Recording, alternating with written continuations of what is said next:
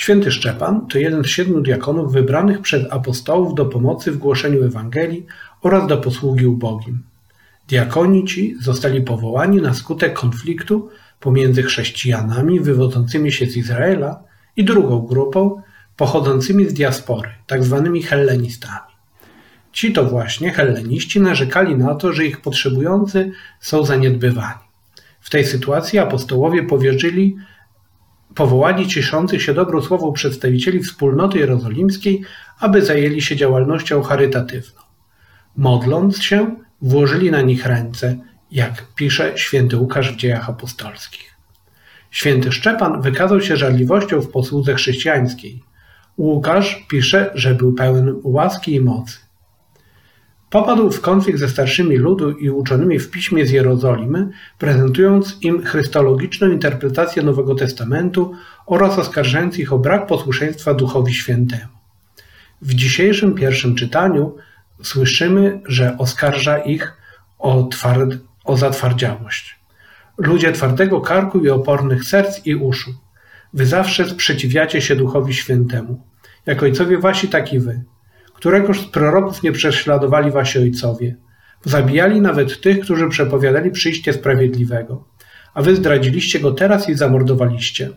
Wy, którzy otrzymaliście prawo za pośrednictwem aniołów, lecz nie przestrzegaliście go. Ostatecznie jego publiczne wyznanie, że widzi Jezusa zasiadającego po prawicy Boga, doprowadziło do eksplozji gniewu ze strony jego przeciwników i do publicznego jego ukamieniowania. Szczepan zachował się bohatersko w obliczu śmierci. Jest dla nas przykładem postawy przebaczenia wobec prześladowców. Ostatnie jego słowa przed śmiercią to: Panie, nie policz im tego grzechu. Męczeństwo świętego Szczepana pociągnęło za sobą dalsze prześladowania uczniów Jezusa i było, było powodem ucieczki z Jerozolimy chrześcijan hebrajsko-hellenistycznych do Samarii, Fenicji i do Syrii, aż po Antiochię, dzięki czemu paradoksalnie Ewangelia dotarła aż do tych terytoriów. Warto jest, abyśmy zwrócili uwagę na drugiego bohatera dzisiejszego czytania, czyli Szawła. Odegrał on na pewno aktywną rolę w kamieniowaniu Szczepana, bo dowiadujemy się, że ci, którzy ukamieniowali Szczepana, złożyli swe szaty u stóp młodzieńca zwanego Szawłem. Możemy przypuszczać, że musiał on usłyszeć idee, jakie przekazywał Szczepan w trakcie swojej mowy do Żydów. I zapewne w pierwszym momencie te słowa doprowadziły go do jak i innych słuchaczy do wściekłości. Czytamy bowiem, że zawrzały gniewem ich serca, to znaczy Żydów, i zgrzytali zębami na Szczepana. Jednak w takiej duszy gorliwej i pełnej zapału do pełnienia dzieł Bożych, choć bez właściwego rozeznania, zapewne słowa te zapadły i przygotowały niejako teren pod jego późniejsze spotkanie z Jezusem na drodze do Damaszku. Dlatego też po swoim nawróceniu mm, mm, to właśnie Szaweł, wcześniej zażarty wróg interpretacji Szczepana, sam staje się specjalistą od chrystologicznych interpretacji Starego Testamentu. Jak pisze Benedykt XVI, właśnie Paweł naucza, że pismo się wypełniło na krzyżu Chrystusa. Wiara w Chrystusa, jedność z miłością Chrystusa, jest prawdziwym wypełnieniem całego prawa. Taka jest treść przepowiadania Pawła. W ten sposób pokazuje on, że Bóg Abrahama staje się Bogiem wszystkich, a wszyscy wierzący w Jezusa Chrystusa jako synowie Abrahama stają się uczestnikami obietnic.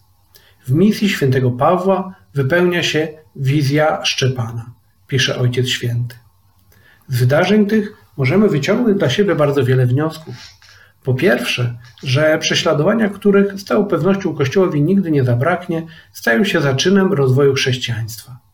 To właśnie prześladowania wywołane przez Żydów doprowadziły do rozniesienia się Ewangelii na tereny, gdzie wcześniej była ona nieobecna, aż do ówczesnej Antiochii.